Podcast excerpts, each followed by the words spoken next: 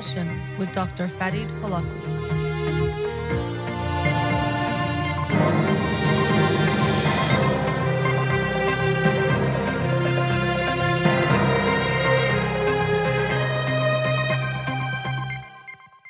Good evening. Welcome to In Session. I'm your host, Dr. Farid Holakouee, and I'll be with you for the next hour here on Radio Hamrah. Um, can call in on Wednesday's show if you have any questions, 310-441-0555, but won't be taking any questions tonight because I'm doing the show also on Instagram Live. You can follow me on Twitter or Instagram or like my page on Facebook or to, to get updates on the show or suggest topics or books for the program. And the shows are uploaded at the end of each week to my SoundCloud page and podcast on iTunes and Spotify. So let's get to the books of the week. The book of the week for this week that I'll talk about on next Monday's show is Disability Visibility, uh, edited by Alice Wong. Disability Visibility, first person stories from the 21st century. And um, this book is a collection of essays from different individuals that help give some insights into the experience of individuals with disabilities. So I'm very much looking forward to reading the show. I saw this book on the Twitter of Judith Heumann, who I read her memoir, Being Heumann, and that also led me to the, um, the documentary Crip Camp on Netflix. I highly recommend that if you haven't seen it already. But the book of the week for this week is Disability Visibility, edited by Alice Wong. Looking forward to reading it and sharing it with you on next Monday's show. The book of the week from last week that I'll talk about tonight is Why Trust Science by Naomi Oreskes. Why Trust Science. And so I got this book a few weeks ago and wanted to read it um, pretty quickly as far as um, not wait to make it a book of the week because I thought it was so important to read a book about science. Why should we trust science? When we see a lot of people talking about issues related to science in social media, especially when it comes to things like the coronavirus, about should we trust what the so called experts are telling us? Um, should we take a vaccine if one becomes available, and you hear and see a lot of people that present various aspects of arguments in favor or support. And so I thought it would be important for us. And my brother Parham, he's also looked into this a lot related to things like conspiracy theories, but uh, this concern he has, which I also think is true, this crisis we are in, where it seems that we're not sure who to trust, what is even the truth, what does that even mean, and should we trust the experts? Should we trust scientists when they tell us certain things? So Naomi Oreskes is a scientist herself, so I guess in a way that gives you a sense of her bias or where she's coming from. But I thought she did a, she does a very good job in this book. She's written a book called Merchants of Doubt, related to how sometimes uh, scientists or certain individuals can try to, as the book's title says, obscure the truth on issues such as tobacco smoke or, or global warming. And so she also t- talks a lot in the book about global warming, man made climate change, or the effect that humans and human activity has had on the climate, and how it's unfortunate from her perspective that so many people don't believe it or that there's so much doubt when it comes to things like that. So the whole book started from a series of lectures she gave um, back in, I believe, 2016. And then what was interesting for me, the book, you know, it says Naomi Oreskes is the author, but there was a few chapters in the middle of the book that were written by other authors, other scientists, essentially giving rebuttals to what she shared. And so I'll, I'll talk about how that plays into to the book itself. So the book begins by looking at some of the early philosophers of science. And it, it's interesting because when we think of the of science, what is science? How do you even define it?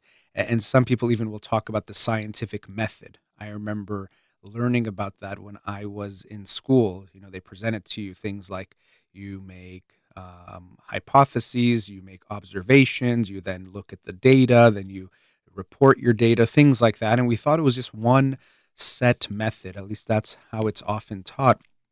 But as she explains in the book, there really isn't one scientific method that has always been the same throughout history. And so that can kind of beg the question what do we mean by science, or what even creates scientific experience or scientific knowledge? Uh, to begin with, one issue we have is when we're looking for truth with a capital T, very rarely can we really find that. Or really, we can say, how do we know something is the absolute truth? And the reality is, we really don't know for sure. And this itself helps people create doubt or creates doubt in people's mind. But people also use this to create doubt because you can always say, well, how can you be sure? How can you be 100% sure that this is the truth? And also related to that, people will say, well, you know, scientists have been wrong before. So if they've been wrong before, how do we know they're not wrong this time? And there's no way to know for sure that scientists are right or wrong about something because even that's hard to say because what does the truth mean? Right now, we might think something is correct, but we can't know for sure. But essentially, that's what this book is looking at. Why should we trust or how should we trust science? And she doesn't say we should just blanket trust and blindly trust science, as in anything experts say has to be 100% the truth. But she does say that there's good reason for us to have faith in or believe in what scientists are saying for some of the factors that she describes.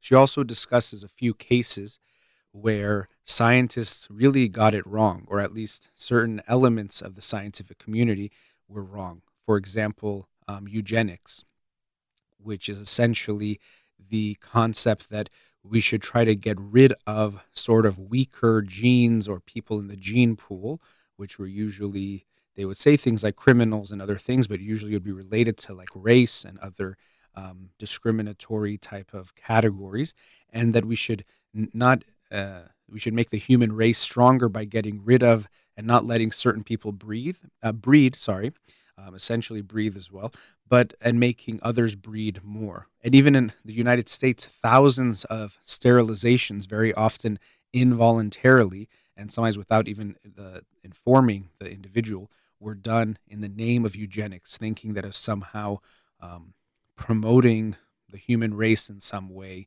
or making us stronger. And so she points to this case, and she shows that actually even though we can think scientists were saying this, there were some scientists, many that did say this, but there was also many that were disagreeing with it as well. So this is one of the key components of science that she talks about is consensus. And of course, there won't be perfect consensus almost ever, but when there is general consensus among a group of scientists in a field, that can make us more confident in what they are saying and what they're telling us. And so we should look for consensus. What are, are people saying? And now, when we even look at consensus, one thing to me that was fascinating was the concept of diversity in science or diversity of perspectives. And, so she presents the varying philosophies of, psycho- uh, of uh, science and how people were trying to look at scientific philosophy. And it seemed that it's not really clear how do we define science or how to make science and and how can we say it's objective when uh, clearly it's done by human beings who are subjective and there was some very interesting work by feminists who were promoting the feminist theory in, in a way saying that we need multiple perspectives that we're actually showing that one of the things that makes science approach objectivity is having people from diverse backgrounds and allowing them to share their various viewpoints or to experience things in their various viewpoints. I think a concept called transformative interrogation, something like that, uh, where what happens is if we're all sharing our ideas and we have people from different perspectives, it is more likely to make it that we will have closer to objectivity or we're less likely to have biases have a, a negative impact. And so the feminists essentially, in a way, their argument was being presented by showing how when scientists was essentially, or the field of science mostly was white males, they were people who, of course, had a certain perspective. And so, as we broaden the perspectives, include not just, of course, men and women, but then people of different racial backgrounds, people who are even, you know, the book of the week for this week is going to be about people with disabilities, people who even are uh, who have different levels of ability or disability, um, religious background, age, whatever it might be. Having a more diverse field of scientists or people who are looking at a certain issue makes it less likely for the biases to remain big and to remain unseen. And I thought that was very interesting. And so there was work of, I think it was Sarah Harding and Helen Longino. I'm not sure if I'm saying that right, L O N G I N O, um, whose work seemed very fascinating to me. I even looked it up. Oftentimes, when I'm reading one of the books of the week, it'll make me want to look at the work of another author or another um, writer. And so I did look at some of her work. Maybe I will read one of her books, Helen Longino. But it was very interesting, showing that one of the things that makes science more trustworthy is having a diversity of individuals who are scientists, who are looking at the different issues. Because anytime we get too uh, insulated as a group, we can lose various perspectives and we don't see our own blind spots. So we can imagine if we're all looking at something, we're all standing in the same place, we're all going to see it the same way with the same biases. But then if we have someone on the other side looking, or from another direction, or from below, or from above, we'll see more aspects of that and we won't be so biased in how we see things. So in science, that same type of principle applies. The more perspectives we have, the better. And later in the show, I might talk about diversity some more because it's one of those words or concepts that gets thrown around a lot and just in a way presented as you know this is good. Diversity is good and look how good we are because we are diverse and sometimes companies corporations um, you know the, the movie industry various things will use diversity in an empty way just saying look how woke we are look how progressive we are that we have diversity. And i'm not saying of course that's bad. What can be bad is we have to look at the intention. If the intention is just to come across a certain way that's not good. But if the intention is recognizing there is benefits, there are benefits to diversity that actually reflect benefits in the whatever is being produced, whether it's science and scientific knowledge, or if we're talking about the arts, or if we're talking about a business, we see that diversity actually improves what is being done. So it's not just, well, this is like a quote unquote diversity hire. We're going to let this person of color or this woman be part of this whatever it is, this you know board of directors or a group of people who are working on something. It's actually because it's going to add a beneficial component to what's going on. So I thought that was quite fascinating. That one of the things that makes it that science can be trusted more is having diversity in the individuals, which also means there has to be communication. And so having scientific societies and conferences um, peer-reviewed journals where people are sharing various viewpoints that get to get evaluated by different people and people can give their comments that is very important.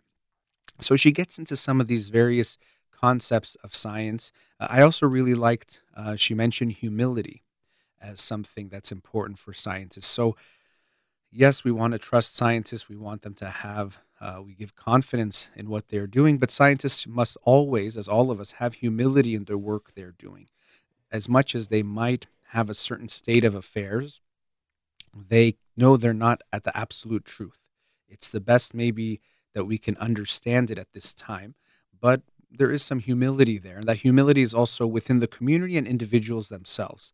That scientists can start to, of course, get a big ego. They can get attached to um, their name being famous or their theory, let's say, being famous. So if someone is, uh, you know, has a theory named after them, of course that feels good. If someone else introduces new data that might question their theory, we can understand they might have a reaction towards that.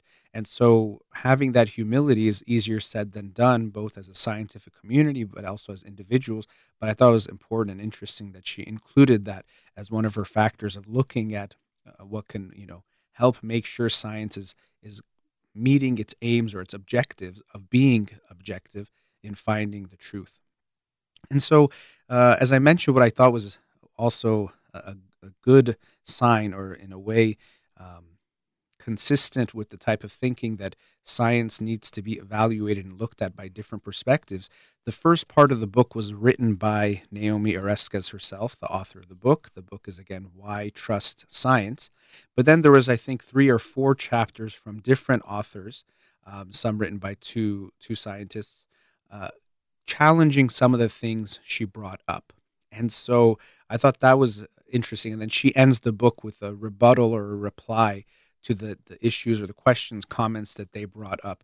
And so that itself is reflective of this scientific process or how science should be is that you don't just present your answer as truth, you present something, it gets uh, evaluated by others. They can give comments, they can disagree, they can share why they disagree, and then you can, of course, respond as well. But it's this ongoing discussion that is going on. It's not just this set thing. There isn't dogma that this is the truth. And that's another way that I think scientists must be uh, humble or reflect that humility is that even if something it seems to be very true, even if it gets a lot of attention from your peers, there has to still be this openness to evaluate is it gonna is it true is there a better way of explaining what's going on is there data that might disagree with this theory or this way of of looking at the knowledge and so this book itself had that where a few scientists shared some of their thoughts uh, on what she was saying, um, which was interesting too, hearing some of their rebuttals to what she was saying or their replies to what she was saying, um, which, which, included things like, uh, you know, the importance of showing people the value of science by showing them how practical it is in their lives. Right now, I'm talking into this microphone, and if you're hearing me um, there's so many different elements and so many different fields of science that are being used just for you to hear me or if you're watching me on Instagram live even more or some different ones that are being used there so that author was in a way arguing or promoting this idea that we should in helping to garner the trust of the general public to the scientific community and to science in general we should be uh, making it more clear to them how much technology or how much science is being used in their everyday lives that they, of course, trust. When you turn on your phone, you, of course, expect it to work and expected to do certain things. And so, in a way, you're taking for given the scientific advancements that have been made. And that chapter made an interesting point showing this kind of dichotomy that has been created between uh, science and technology which, as that author explained, that I could find the name of the author, I don't know it off the top of my head, but it's in this uh, book, Why Trust Science, was partially related this distinction between science and technology because of um, technology being associated with being used for defense and things like weapons and negative things like the atomic bomb. So, in a way, it became the application of science in some ways, but it seemed like science tried to get away from technology when really I mean, they're essentially one and the same, um, but just different maybe ways of looking at or different applications. So she thought that was important to maybe bridge that gap between science and technology and bring them back. So I, I want to conclude this segment, but it was a very interesting book again. Why trust science? And I will give this last analogy. You know, people will say, um, "Science. How do we know they're right?" And you know, there's no way to say we know for sure they're right. But I think what we hopefully can do is we recognize these are individuals who are devoted to working on something and who create a community who are constantly trying to learn from each other, learn about how they're doing things that are right or wrong, improve on themselves. That's how science becomes self-correcting is if there is this open dialogue and discourse between the scientists that are involved. Um, but if it is the best that we got, that's that's all we can do is go with that. So uh, the analogy I use is if you're on a plane and the pilot has a heart attack and they come into the cabin and say, "Who can fly this plane?" Uh, if there's someone who has the most experience flying, even if they're not the best pilot in the world, you would probably say, "Let's have him or her fly the plane." That's our best bet of surviving. And so, very often, when it comes to what the scientists are telling us, we can't say for sure they're always going to be right but we should think that they probably have the best estimation of the reality, the best understanding of the reality, even if it's not the absolute truth. It's the best that we have at this time. And it would be negligent for us to ignore what they're talking about. For example, when it comes to climate science and how easy it is for some people to just try to introduce doubt by saying, oh, look, we found one scientist maybe saying this, or there's been some funded research showing this has happened. Um, it's unfortunate, but it's very easy for people to obscure the truth because by saying, well, we know we don't know if they're right because they've been wrong before, and look, here's maybe something that shows we can't be certain they're right. So we'll never know that they're 100% correct, but I think it makes sense to have faith in the scientific community and the scientific communities that these are the individuals and this is the community, not just individuals who are giving us the truth, but the community as a whole can help us to better understand or give us the best understanding of our world or a certain issue at hand. And so, of course, the book gets into much more detail about arguments like this, but I highly recommend you take a look at Why Trust Science by, Naomi Oreskes. Let's go to our first commercial break. You're listening to In Session with Dr. Farid Holakouee. We'll be right back.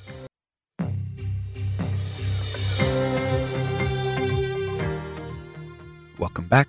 So, in the first segment, I was talking about the book Why Trust Science by Naomi Oreskes. Great book. Uh, highly recommend it.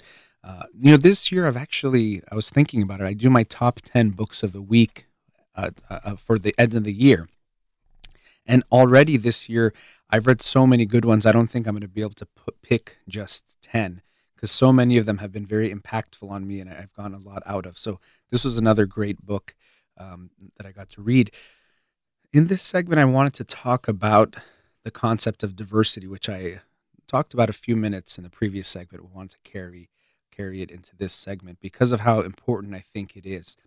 As I mentioned in the book, um, Dr. Oreskes talks about how one of the things that makes science work or work better is to have diversity, to have people with different perspectives. And when we're too insulated, we don't actually progress and we are very uh, unlikely to reduce the biases that we have. So, in science, you're sharing the work of some feminist scholars who talked about how if we have more diversity, we're likely to reduce the bias that is there. And if we don't have diversity, the biases are lo- likely to be there more strongly. So, we can't deny that human beings have biases. We all do, even in ways we don't realize. And so, when you're surrounded by people that see the world the way that you do and, and think like you do, you're unlikely to recognize the biases you have.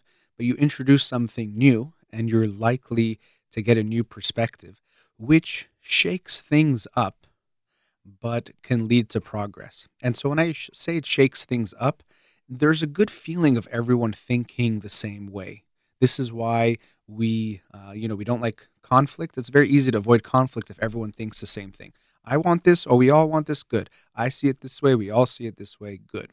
And so, very often in a, in a group, we have dynamics. Even we, uh, there's something called group think, which is more specific to certain situations, but still, this idea that when a group is in trying to make um, peace and order and trying to just keep everything uh, smooth, we're more likely to miss important errors that are going on, or we might not realize that we're seeing things in a biased way. But when you bring someone new into the situation, it can hopefully and it can be helpful in, in shifting that. So when we talk about diversity, as I mentioned in the previous segment, such a big phrase or concept right now, improving or increasing diversity, um, looking at the diversity of in Hollywood, looking at diversity in the tech industry. And for a lot of people, they hear diversity and what they hear is forcing people to hire individuals of a certain background or making things unfair to favor certain groups of people. Um, and they so they think it's just kind of a politically correct type of a thing. It's not a real thing. It's just a fake kind of thing to make people feel good. To say, "Oh, look how we're you know uh, being diverse. Look how we're including more people." But this is not the real truth. Uh, and I know I talked about in the first segment being careful of using truth as a ta- capital T, but as far as a truth in our understanding, where diversity actually leads to improvements. I was mentioning it before, but even if we look at something like the arts, if you look at advancement in art, it generally happens when you have a mixing of different cultures coming together. Very often we've seen this in history when you have a blend uh, of different arts that come together. Someone goes, even travels somewhere and is influenced by the work of those people, comes back, brings that perspective into their own, and create something that's new in the sense that it hasn't been brought together, but nothing about it is new. And that's kind of the truth of the world is that even if someone is a great thinker or great artist, great scientist, they might come up with what we think of as a new uh, theory or a new understanding. But really, it's more of a blend of what already existed. So there's nothing really new under the sun, as the saying goes. But when we combine new ideas, this is what it creativity really is. It's not something where you create something that really never existed, but you're blending things together that existed maybe in a new way. If someone creates a new song, they're not making new notes, but they might make a, a new combination of notes, which also probably is likely influenced by other combinations of notes, but maybe they've added some variation on it. But it's not that they've created something that's totally brand new. But what can be helpful is when they have different perspectives, they can create something that would be new to us because we haven't ever experienced that combination of things before. So, diversity isn't just something nice to do.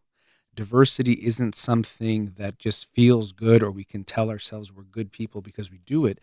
Having diversity in different aspects of life actually helps create better results. If you're in government and you only have one group of people that have the power, this is going to affect things in multiple ways. One is, of course, those people are more likely to be biased to help people like them. That's always happened. So if we look at American history, when white males had all the power, uh, surprise, surprise, all of the laws benefited white males, or very often we would see that bias. So, one is it's more likely to benefit that group. And then also, when you have people with diverse backgrounds or diverse perspectives, you those new perspectives will help them see things in a different way. So it's more likely to have laws that represent everyone. Uh, this is why we have so many great ideals in the United States um, of the people, for the people, by the people. It, it's that it's in, it's elected by the people. It's part of the people that have the power. It's not some different group, and they they are there for all the people as well. But unfortunately, that ideal hasn't always been met in the United States and around the world because when it would say for the people, people included some people or some groups and very clearly excluded some groups of people to the detriment of everyone.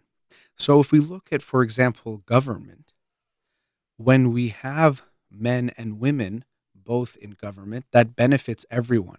Having that balance, having those different perspectives benefits people. I was talking to someone earlier today, and we're saying how New Zealand has done really well with the coronavirus, and they said, "Well, you know, they have a female president," and we kind of, uh, you know, both agreed and laughed about that. But uh, there is some truth to that. That there is, it's better to have a balance of things. Now, I don't want to necessarily say women leaders are definitely better than male leaders either, but I definitely believe it's very clear that if we only include some people, this is a problem we all pay the price when different perspectives uh, are not included. So the ideas are better. And of course, representation matters as well too. When you see, you know, it is like this thing of, oh, now they have a, a superhero with this nationality or this ethnic background, and we think it's kind of who cares. But it does have an impact on individuals, on children, but also adults, of seeing themselves represented as being part of the community when we look at history and for much of history in the film industry, white males, especially but white people, were seen as the the protagonists, were seen as the good guys, and everyone else was not included or would be the bad guys. This, of course, has an effect of how people feel about the different groups. Art imitates life, and life imitates art. It's a very dynamic process. So, if you have something in the arts, yes, it does represent what life is like, but it's also going to affect how people feel about themselves and how people uh, feel about different groups of individuals. So, even for example, as a Middle Eastern individual myself, if you look at movies, how what's the most common thing that Middle Eastern people are in the movies is usually terrorists or something negative, right? And so we might say, who cares? But of course, this has an impact on people. Maybe myself, who's a Middle Eastern individual, I know that there's Middle Eastern people who are you know, just like every other group, good, bad, moral, immoral, and everything in between. But someone who doesn't know looks at that and all they know about Middle Eastern individuals is, oh, they're terrorists. They're all bad people. They hate America or they hate the world or they hate our freedoms or whatever types of things they might think about them. But until we have the diversity of actually representing them, uh, individuals like Middle Eastern people on the screen as a variety of characters, that can have an effect. Or until we do that, people won't be able to see or recognize that diversity. So I know that diversity is a cliched term. It's a term that's definitely overused, and some people use it for the wrong reasons. Some companies are saying, oh, look, we've used uh, an Asian model now because look how good we are. And I don't think that's a, a, bad thing, but if we look at their motivation, if it's just purely commercial or to come off a certain way, that doesn't really work. And also, when we look at these types of issues, when we talk about people being hired into, let's say, okay, they say, let's include our diversity. So we have now one black person working here what we usually find is because the culture of that community is racist or biased in these certain ways, that individual has a bad experience for multiple reasons, including one, people think, well, they were just a diversity hire, so we brought them on because of that and they don't deserve to be here. And two, they're going to feel excluded in a lot of ways. So true diversity doesn't just mean we bring a token person and include them into this group or into this, you know, society or whatever it might be. It means truly changing our mindset to recognize that sometimes it's biased towards favoring certain groups or certain types of individuals, and we have to be very mindful of that. And again, we don't increase diversity just to be nice or because inclusion sounds cool. We increase diversity because it actually creates better results when you have a diverse sales team coming up with the sales pitch, they come up with something better than when you have just certain uh, one group of people involved. Uh, so diversity is about uh, improving the results, as is the case in science, as was very well presented in this book by Naomi Oreskes, Why Trust Science. But as she even mentioned in the book, research from um, the commercial world and also government shows us that diversity is beneficial as well. And so this means also as an individual, as I was mentioning before, conflict is tough. It's nice to just feel secure in our bubble of this is what I think, this is what I believe, and it's right. I don't, you know, I, I already know the truth. Why would I have to listen to anything else? We don't like to be wrong.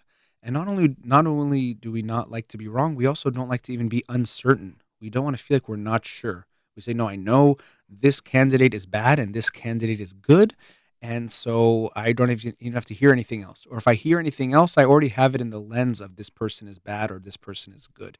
But if we truly want to have that humility I was talking about in the last segment, we have to recognize that we are not always right.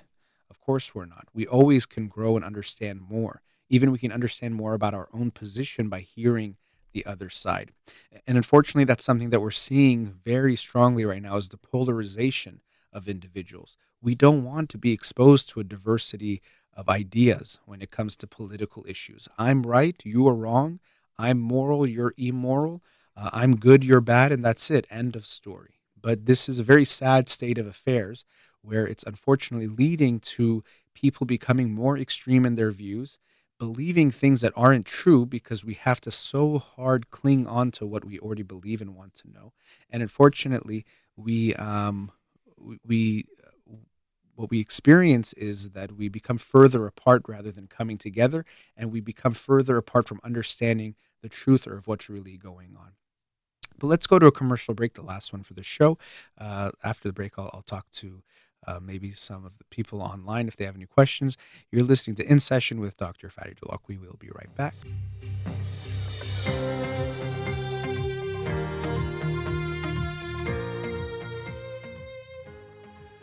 Welcome back. So, in the last segment, I was talking about um, diversity, and someone asked a question about can the gender of a scientist affect the science that they do? That was asked on the Instagram Live.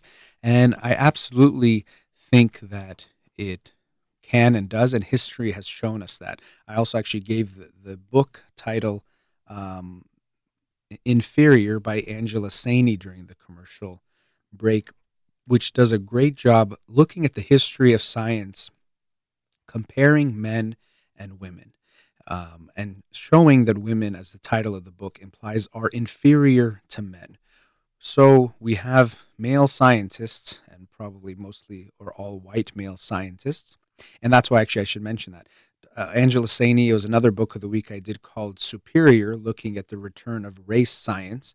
And so, of course, if you have white male scientists, how they're very likely to find that uh, people who are black or people of color are inferior and that the whites are superior. And we've seen that throughout history as well.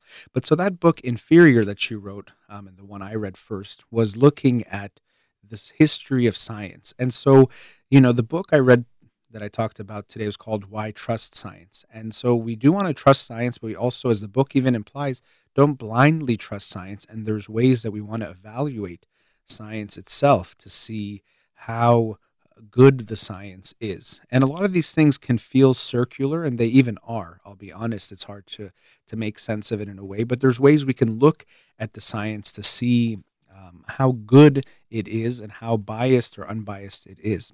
So when you have a bunch of male scientists who already assume, as was kind of assumed at that time and still is for some people, that men are superior to women, and now you say study the world, they're going to view the world through that lens. And so, an example I use for this is if you're looking at data or looking at the world when you look at bias. If you're playing cards and a standard deck of cards has 52 cards in it.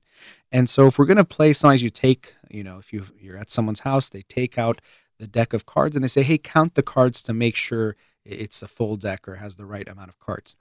If you count the cards and you get to 52, you think, okay, we're good to go, let's play. But usually, if you count the cards and you get to 51 or 53, you think, wait, and you usually will recount to see, what was I really right that I got it, or maybe I miscounted. So we see that when we get our expected result, we take it as truth and we think some, you know, everything's good. But when we get something we don't expect, which we already have, you know, we have our biases, then we think something was wrong and we try to find a way to fix it or make it right. We might count it again, and if we get 51 again, we're like, oh, it looks like it's 51. But just that gives you an idea of how our biases can affect looking for the quote unquote truth. Because you're thinking, well, I'm just counting. So if I'm counting something, it shouldn't make a difference what my biases are. But clearly, when we have a bias, it impacts the way we look at what's happening. And so, this is another way where humility or understanding science is important. That, yes, we're looking for the truth, but it doesn't mean there is some perfect or exact truth or that we can objectively find the truth in one way. And this is why I was saying in the first segment how uh, there isn't really, and she mentions it in the book very clearly, that there isn't one scientific method or even what we considered quote unquote good science has changed over time. Before, maybe you just, let's say in medical field, you'd have the doctors tell you how the patients are doing based on the medicine. And, you know, that was it. We'd say, oh, this medicine works or it doesn't work. And then we realized, oh, you know what? There's things like the placebo effect. So just by telling someone you're going to give them medicine, they tend to feel better or they tend to get better, even if you give them nothing or a sugar pill. And so, okay, we have to compare, um, you know, people who are just taking a placebo to people who are taking uh, the medicine. And so, you know, we we thought we figured it out then. And I don't know the exact history. This is maybe not how it went. But then we realized, well, if the doctors know which people got the medicines and which ones didn't, this is, of course, going to affect the way they evaluate the patients. If you have a patient coming in, you're like, oh, she got the medicine, they're probably going to be doing much better. Uh, then you will more than likely look for them doing better. Oh, look, she's coughing less, I think, and she's doing better. And then if you know you gave the, the non medication to someone else, you expect them to not get as good. So that's going to affect things even more so, let's say if you've developed this medicine and you want it to be successful, both to make money, to become famous, of course, that's going to affect the way that you evaluate them. So then we have to do things like double blind studies where even the, the, the patient doesn't know if they've got the medication or not, and the doctors and the people evaluating don't know who got the medication or not. So we can see what we thought was good science has evolved. There isn't one scientific method, and even that gets refined. There's ways that bias exists now in science that we probably don't even realize exists or we're not sure how to um, address. And so when the question comes up of can being a male or female scientist affect you, it can. And it's important to be aware of who you are when you are looking at information, when you're trying to understand something. So I do try to keep this in mind that I am a male, Iranian American, and have different characteristics that are going to affect the way that I look at things, even the way I look at my clients. If you are an Iranian male who's born into a very male patriarchal society, you could have a very different view of the same behavior done by a female as someone who is, let's say, American born, because you have certain biases culturally in you that will affect the way that you view someone. Um, so I think it does depend on what you're looking at. Of course, how the impact of, let's say, something like gender might play a part. Maybe if you're looking at chemistry, it might be less of an impact, but even still, there might be ways that you're not aware of that could affect uh, how you see things. So, to answer that question of does it make a difference that someone is uh, male or female as a scientist, it, in a way, the answer is it depends but that we don't want to say it's definitely a no. You don't want to just say, well, it doesn't make a difference. And that's something that I liked about the book is that it was saying that it's not that, okay, because we're doing science, uh, nothing matters anymore because science is objective, science is self correcting. Uh, the scientific method is this, you know, a beautiful, pure thing that means that no one can mess it up. Again, we are human beings doing these actions. So we know that it always has some level of subjectivity in it, even if we think it's purely objective. There's something subjective about it once I start to evaluate the things. And that's something that's very important for us to be aware of as individuals in our own lives, because in a way, we're all scientists in our own lives trying to understand the world, but also with scientists that they have to make sure they are paying attention to different ways that they might be biased um, in finding the information that they're finding, in studying things the way that they study. And as a psychologist, I definitely think this is in in most ways most important in the social sciences and especially in psychology. We can see how at certain periods of time, for example, homosexuality was viewed as a mental illness. And just a few decades ago, that changed. So at that time, it was kind of like the truth of psychology that this is a mental illness. So someone could say this individual is mentally ill and we shouldn't trust him or her for whatever reason. And that's what the US government did with the military. That there was various reasons why they said it was what they were doing, but that was what they, they had intended. And so, as a mental health professional and someone who's trying to understand people, this is another reason why we try to suspend judgment and have a non judgmental stance, is because what's right or wrong is not something black or white or very clear. And why we have to be aware of things like cultural impacts. You know, I work with a lot of Iranian families, and there's things that Iranian families do that in another family would be unheard of or unacceptable. While at the same time, what I think is very interesting, recognizing that cultural sensitivity doesn't mean everything is okay. Uh, there isn't this cultural relativism that no matter what you're doing, it doesn't matter. And this is where we get into a lot of gray areas. But if I see something in the Iranian community that seems to hurt individuals, I think it's up to me and my duty to bring this up this awareness. Even when it comes to something, as I've been talking about, the men and women and their experiences, if women are held back in Iranian society, I have this value that I think that when any group is held back, it's unfair to those individuals, and it also is unfair to all of society and holds all of society back. When we don't let, for example, women have enough, equal rights, when you don't allow women to be in various fields of study, in various um, types of professions, we all pay a price and it's unfair to that group. So one could say, well, you know, Iranian society has always been this way, or Iranian culture is patriarchal. We think that the woman should be this way, the men should be this way. And so, with respect, I think I can disagree with that and introduce why I think this is harmful and why I think it would be good for us to change this aspect of our society or of our culture doesn't mean that we have to give up all of our ways of thinking or all of our ways of being, which is sometimes what people feel that if we're changing one aspect of our culture, it means we have to give it all up, our whole identity, who we are. But I think we do have to look at our own cultures and all cultures with this openness of not just saying because it's cultural, it's okay, because it's part of the tradition, it's okay. We do want to have respect for that and not just say, I don't care what your traditions are, I'm going to tell you what to do and who to be, because history is full of examples of people not respecting other people's cultures when they actually should have.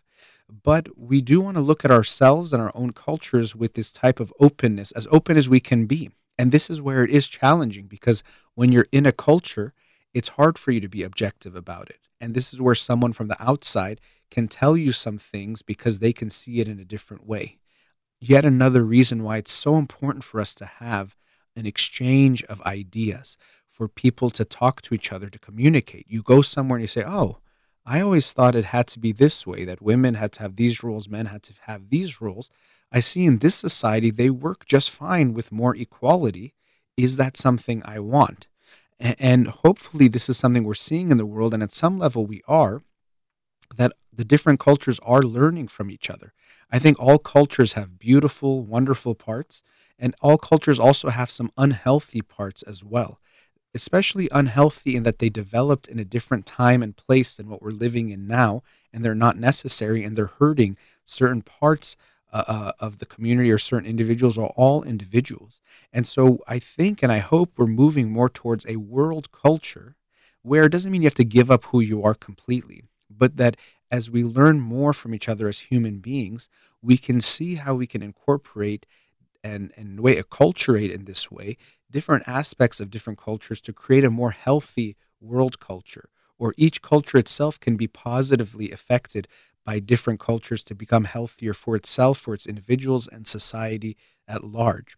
So, the more we interact in an open way, the more there's this exchange of ideas, exchange of information, and the more we can evaluate ourselves, who we are, and who we want to be, and hopefully move towards a healthier world culture. And I know this, uh, in a way, veered away from this question of uh, does male or female make a difference in, in being a scientist? I think absolutely it can doesn't mean it necessarily does, but we always want to be aware of who we are and how that's going to bias the way we see the world. That does bring us to the end of tonight's show. Thank you to everyone who's been listening and also tuning in on Instagram Live. And as always, thank you to Amir here in the studio. You've been listening to In Session with Dr. Farid Holakouee. Have a wonderful night.